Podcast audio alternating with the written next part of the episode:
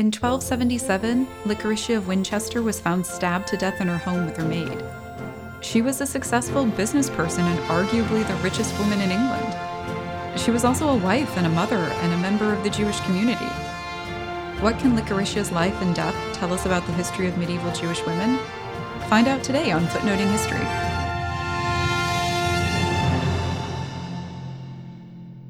Hello, Footnoting History friends, it's Kristen. And today I've got a murder mystery for you from medieval England. A place near and dear to my heart and featuring a community that I have a personal affinity for. Remember that if you'd like a captioned version of this episode, you can find it on our YouTube channel. Please like and subscribe if you haven't already. And if you would like to support the work we do here at Footnoting History, you can become a Patreon supporter or give a one time donation through Ko-Fi through the links on footnotinghistory.com. All the cool nerds are doing it, and we are so appreciative of any support you can give. I wish I could tell you many more definitive details about Licoricia Winchester than I'm about to. There is a lot that historians know about Jewish life for women in medieval England that can be used to provide contextualization for Licoricia, but there are few definitive statements that we can make, including basic stuff like her exact birthday or how many children she had. That's a common situation for medieval European historians, especially those who deal with religious minorities or women. And not gonna lie, it can be really frustrating, but it does force you to work in creative ways. And it does make for a really good murder mystery. To set the scene, it was a dark and stormy night. Actually, no. It was a spring afternoon in 1277 in the city of Winchester, England. We do know that.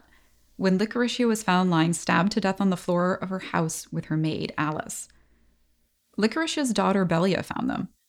This is the only time that Belia is mentioned in the source material, and but for this tragic instance, we may never have heard about her at all. Licoricia did have a few other children that we know of three sons named Isaac, also called Cockerel, Benedict, and Lombard from her first marriage, and Belia was their sister.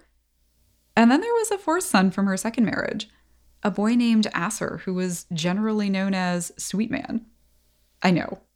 And I'm not kidding. And yes, I did laugh. The nickname may have been related to Licoricia's own name, which could refer to a type of sweet dessert. It was kind of fashionable in the 13th century for women to have names like this. Saffronia or Almonda were popular choices. But Licoricia's name was unusual, and, you know, maybe Asser was just a really cute baby. Licoricia's first husband was a man named Abraham of Kent in Winchester, and he first shows up in the records in 1225 when he was accused, with five other men, of killing a Christian child. Yeah, guys, this was very much a thing that happened to Jews in medieval Europe and early modern Europe, and I'm sad to report the modern world. Historians refer to this phenomenon, which I want to be clear is very much based in fantasy and fear and ignorance and intolerance rather than reality, as ritual murder. And ritual murder gets its start in 12th century England in the town of Norwich. Thank you so much, Thomas of Monmouth, who was a monk at the Norwich Cathedral, who wrote a hagiography about a young boy named William of Norwich who was killed, air quotes, guys, by a cabal of Jews on the order of a larger cabal of Jews in France in a nefarious, ritualistic manner that echoes the passion narratives in the Christian Gospels. William of Norwich is the first such instance of this in medieval Europe, but the idea of ritual murder being committed by Jewish people took off. Needless to say, the history of ritual murder accusations could be its own episode. It is, in fact, the subject of many academic works, so please head to the further reading for this episode for a few suggestions. And if you're interested in learning more, let me know in the comments or on social media. Poor Abraham, Licoricia's first husband, was a victim of the ritual murder nonsense that captivated medieval Christian Europe. We don't know for sure what happened to him, though. Of the other four accused, three were found innocent and another was found guilty, but seems to have survived, either because he was pardoned or because he bribed someone. No Abraham of Kent and Winchester appears in later records, but there's also no record of him being executed either. If Abraham did not survive this accusation, then he and Licoricia were married and had kids sometime before 1225. We can't say how old she was at the time. Whenever she was married, by 1234, Licoricia is being described as a widow in the sources. Some of the modern source material that you see on Licoricia assumes that she inherited Abraham's business and assets when he died. But if he had been executed, all of his assets would have been confiscated, and there is a good chance that many of the debts he'd been holding were either forgiven entirely by the king or the king allowed the debts to be paid off for a lesser amount, just, you know, to the king. Uh, so maybe the king was feeling generous that day, or maybe Abraham was not executed after all. Or maybe Licoricia was doing her own business. Which brings us to another part of the story.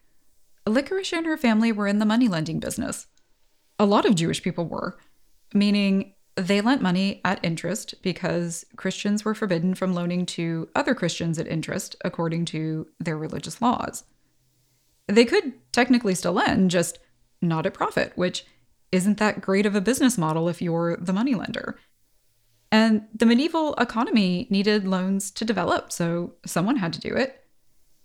In England, the way that things worked was that there were 27 designated cities where special chests called archae were kept two Jews and two Christians called chirographers and a clerk were responsible for recording all of the loans, which were called chirographs. Loans were written out twice and then cut into two parts. One part was put into the arca, that's singular for archae, and then locked up. The person providing the loan kept the other. When you repaid the loan, the process was similar, and they wrote down that the debt was resolved and who paid it. The first recorded Jewish loan in England is from 1130, which is probably around the time that the Jewish community started to really grow in England. Historians disagree about the number of Jewish people living in all of medieval England. Estimates range anywhere from 5,000 to 1,200 it is hard to arrive at a firm number when tax records are your main and best source because not everyone makes it into those. In Winchester, there were probably about 200 Jews living in the city at any given time in the 13th century. And it seems to have been one of the big centers for Jewish life in medieval England. Jewish people had a lot of occupations in the Middle Ages. Many were merchants, there were physicians, there were scribes or agents for the bigger moneylenders. People were also servants, attorneys, peddlers, and landlords.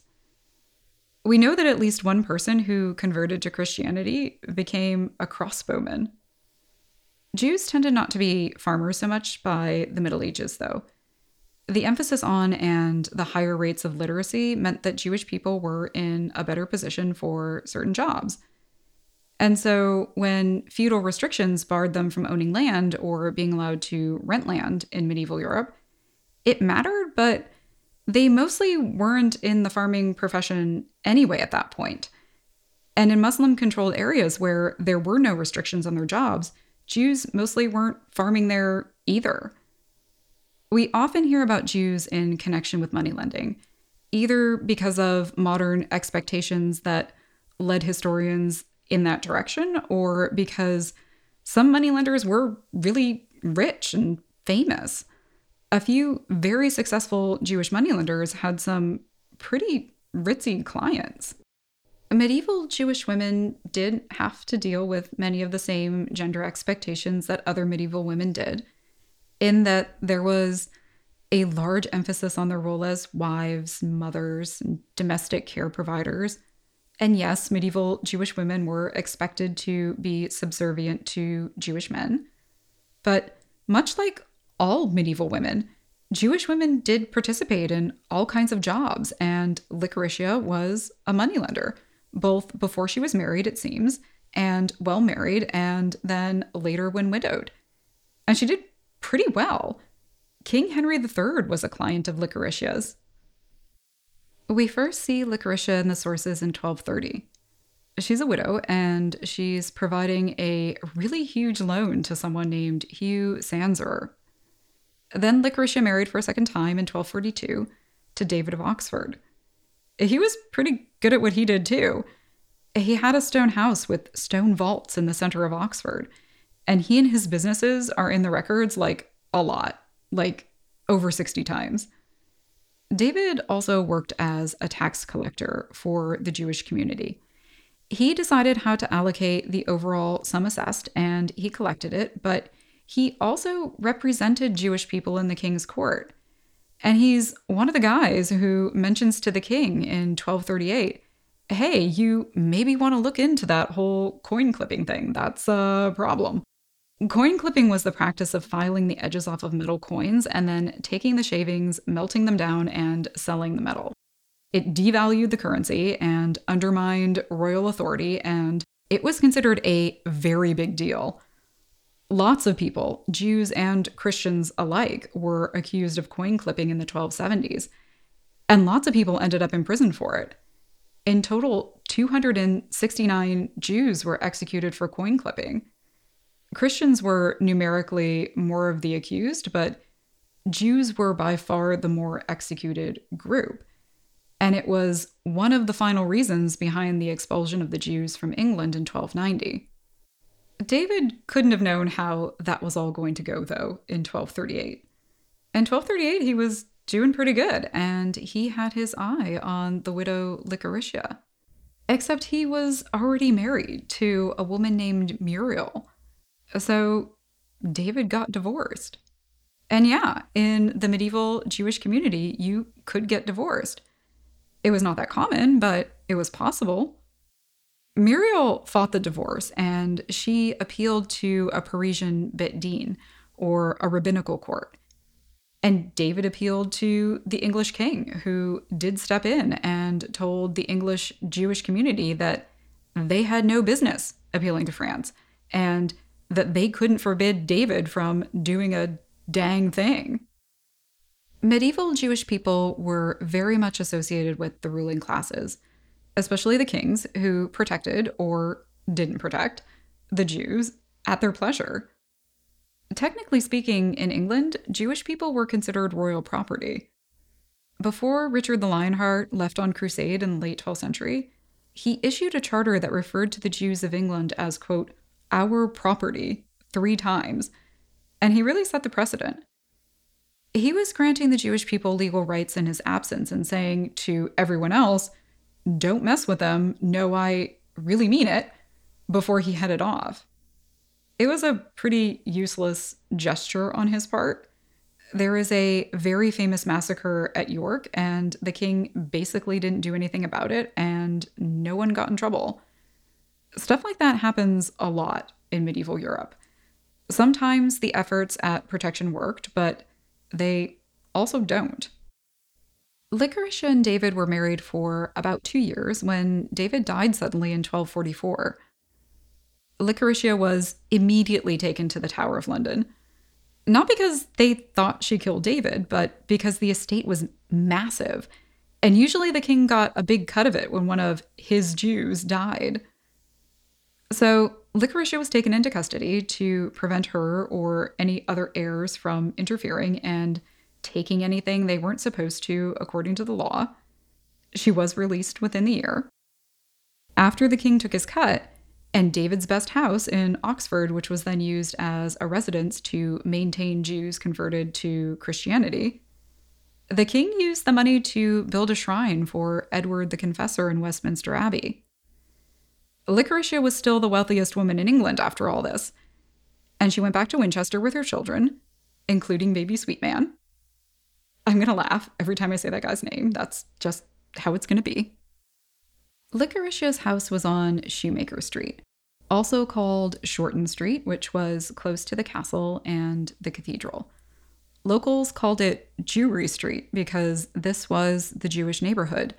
Neighborhood, not ghetto. those are different things. Today, the street is called Jewry Street too, if you're looking for it. Licoricia was still killing it on the business front. She was handling her own stuff and David's and traveling around and repping the Jewish community in court. And I just love her so much. I can't even pretend to be neutral about this. I think it's awesome. I imagine her as a cross between Meryl Streep's character in The Devil Wears Prada and Melanie Griffith's in Working Girl. And that just strikes me as about right. We have few details about Licoricia's everyday life, but it is very likely that she was multilingual. She probably could read Hebrew and sign her name. The language of the royal court was Anglo Norman, and most everyone else spoke Middle English, so she almost certainly understood those two. Legal cases were conducted in Latin, and she was managing her own cases, so I feel confident saying she knew some Latin too. Judaism didn't have any impediment to women's literacy, and Licoricia's business made it necessary, so all that does check out. It's tough to say what kind of clothes Licoricia wore. We only have one illustration of an Anglo Jewish woman from around this time, and it's a sketch caricature that also has little devils tormenting the Jews depicted. And of the woman, you only see her head and shoulders, so not exactly true to real life. There are inventories of clothing that survive, and these talk about robes with velvet and furs and brocades. And maybe this is clothing that people actually wore, or maybe it was confiscated as part of a debt collection. Could go either way. It does seem that Jews didn't dress too differently or look too different than the Christian English people because the church council, Lateran IV, felt it necessary to lay down some law about Jews and Muslims wearing some distinctive piece of clothing, usually a hat or a badge sewn onto their clothing, that made it super obvious who they were. Some historians believe that England was the first to really enforce Lateran IV's sumptuary laws because English Jews had assimilated here the most, and they really wanted to be sure that no miscegenation was happening, which is church talk for sex with the wrong people. Licoricia was wealthy, so I'm going to assume that she dressed pretty well. She probably also had a room in her house devoted to business, where her older sons and possibly a clerk or two worked. Maybe her house had a private mikveh, which is a ritual bath. There is no evidence for a public mikveh in the city of Winchester itself, but Licoricia's stepson, who was also named Benedict, had one at his house in London, and that one was excavated in 2002. So, having a private mikveh was definitely a thing people with means could do. Licoricia also ate kosher food. There was actually a surplus of kosher food in Winchester, and it was sold to Christians at market. Winchester kept prohibiting it, but people kept buying it. In 1265 and 1266, there was another Barons' War in England, and Jewish people who were often associated with the king were resented and targeted. In the 13th century, there is a rising tide of religious intolerance in England, and I cannot recommend enough to you R.I. Moore's book, The Formation of a Persecuting Society. It's linked in the further reading for more on this topic.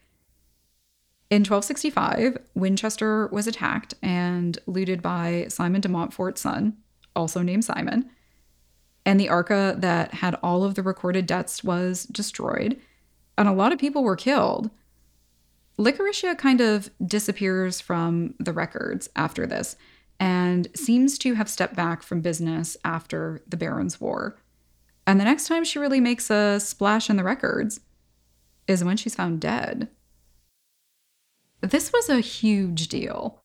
People were talking about it for miles around, and the story appears in a German Jewish chronicle around the same time.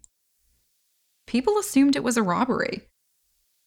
Suzanne Bartlet, who was the historian who has written much of the modern material on Licoricia, doesn't actually say if anything was found taken from the house at the moment the bodies were discovered. After, Licoricia's house was sealed to prevent her stuff from being taken by family or other thieves while the estate was being settled. And her house was broken into after that, and a lot of stuff, including records of her debts, was stolen.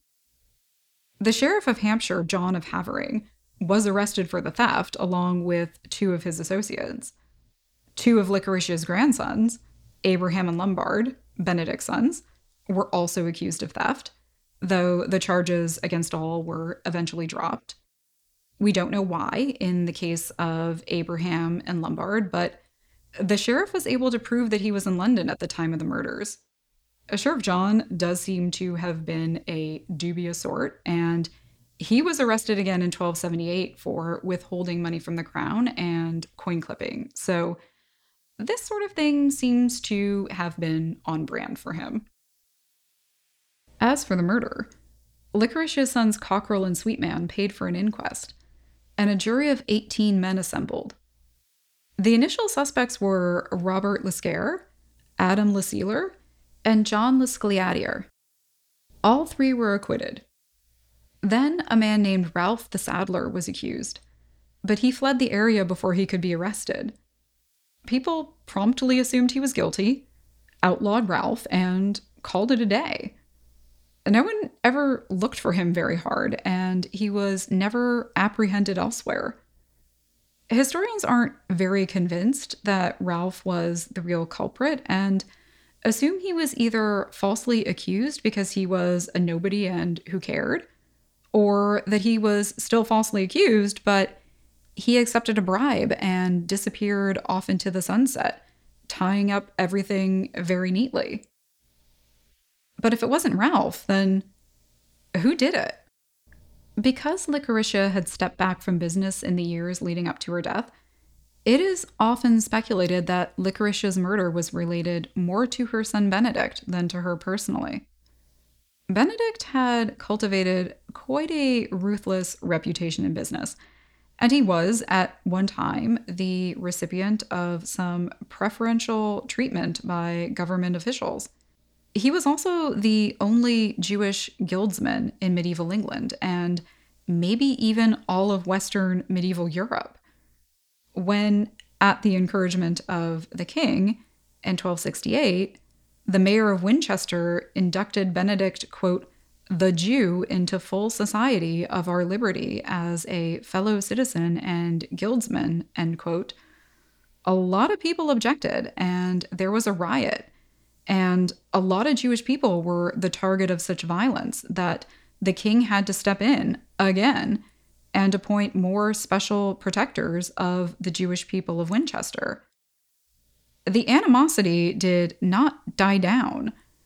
When Edward I took the throne in 1272, he was not a big fan of Benedict, who was getting behind in his taxes and whose self importance was just out of control, according to some. But a lot of Jewish people did not like Benedict either because of his tax collecting role. Eventually, Benedict ended up in the Tower of London on coin clipping charges, and sometime between 1278 and 1279, he was hanged in London. When Licoricia and Alice were murdered in 1277, it may have been a wrong time, wrong place sort of situation where the killer was looking for Benedict and found them, or a case of, meh, Close enough. Licoricia really may have been the target, though, all on her own. All of that theft of debts after her death does show that she was still holding quite a bit, and people were eager to get rid of it. This would require them to conveniently forget about the duplicate copy held in the official Winchester Arca, but, well, you gotta start somewhere. But more to the immediate point of the murder and not the theft that happened after. Someone in debt to Licoricia or who had a debt called in and property confiscated for payment may have still been pissed years later. I know I can hold a grudge. I'm sure medieval people were no different. I guess it could have been Muriel, Licoricia's second husband's first wife. Muriel was given one of David's houses in Oxford after the divorce to use until she died. It looks like Muriel ran into some hard times, though, and had to flee Oxford in 1248 because she owed some taxes. She eventually returned to Oxford and she was ordered to repair her house. So it looks like she did go back to living there. By 1253, Licoricia and Sweetman had the house, though. This could be either because Muriel died or because Licoricia was like, you know what? I'm taking it because I can. We don't have records for either thing happening. If she were still alive and without her house in 1277, Muriel may have gone looking for Licoricia. But if we're looking around for broader animosity, let's not forget all of the religious intolerance that is crescendoing in England in the later 13th century, which will culminate in the expulsion of English Jews in 1290. Ritual murder accusations still happened, and had happened, to Licoricia's immediate family. That was still very likely in the memory of the people of Winchester. And if Licoricia's first husband had not been punished according to the general expectation of his guilt, people were probably still mad and scared. Mad and scared people can do some really dangerous things. If Licoricia were still associated with money lending in 1277, that's only a year away from the massive arrests and accusations for coin clipping. Not every accusation was manufactured sometimes people did do these things. So perhaps it was outrage over illegal activity, or perhaps Licoricia had caught someone trying to hand her some funny money and they panicked. If I had to guess, I'd guess the latter because of all the coin clipping accusations flying around in the 1270s, Licoricia herself is not mentioned in connection with them. No one really talks much about poor Alice it is possible that she was the target for some entirely unknown reason or because the murder was inspired by another type of religious intolerance. Someone may have been angry that she, a Christian woman, was employed as a servant to a Jewish woman and was somehow betraying her co religionists or, at the very least, ignoring church law. But we should remember Alice. I wish I could tell you more about her but the records don't say much. All I can say is that she was from Bicton, which is today called Bighton. It's a village near Alresford in Hampshire, about 10 miles from Winchester. It was not uncommon in medieval England for single women to travel from the countryside to the larger towns like Winchester to work as domestic servants. This was something that young women commonly did to save money for marriage, so probably Alice was in that demographic. I'm not sure if her family came after the fact or if she did have a family. I hope she did. But I do know that the jury included men from both Winchester and Bicton, so someone cared to make sure her home village was represented. As to who killed Licoricia and Alice, I wish I had a definitive answer for you. And I'm sorry if you were hoping for one, but in medieval history, you often get many possibilities and more questions than you started out with. Welcome. Welcome to our club. We're glad you're here. Thank you for joining me for this week's episode of Footnoting History. I was really excited to talk to you about medieval Jewish women and hope you had a good time with me today. Please remember to check out the further reading for this week's episode to learn more about Licoricia and her world. You can find it on our website, footnotinghistory.com as well as a calendar of upcoming podcasts, our Footnoting History merchandise shop, and links to our social media.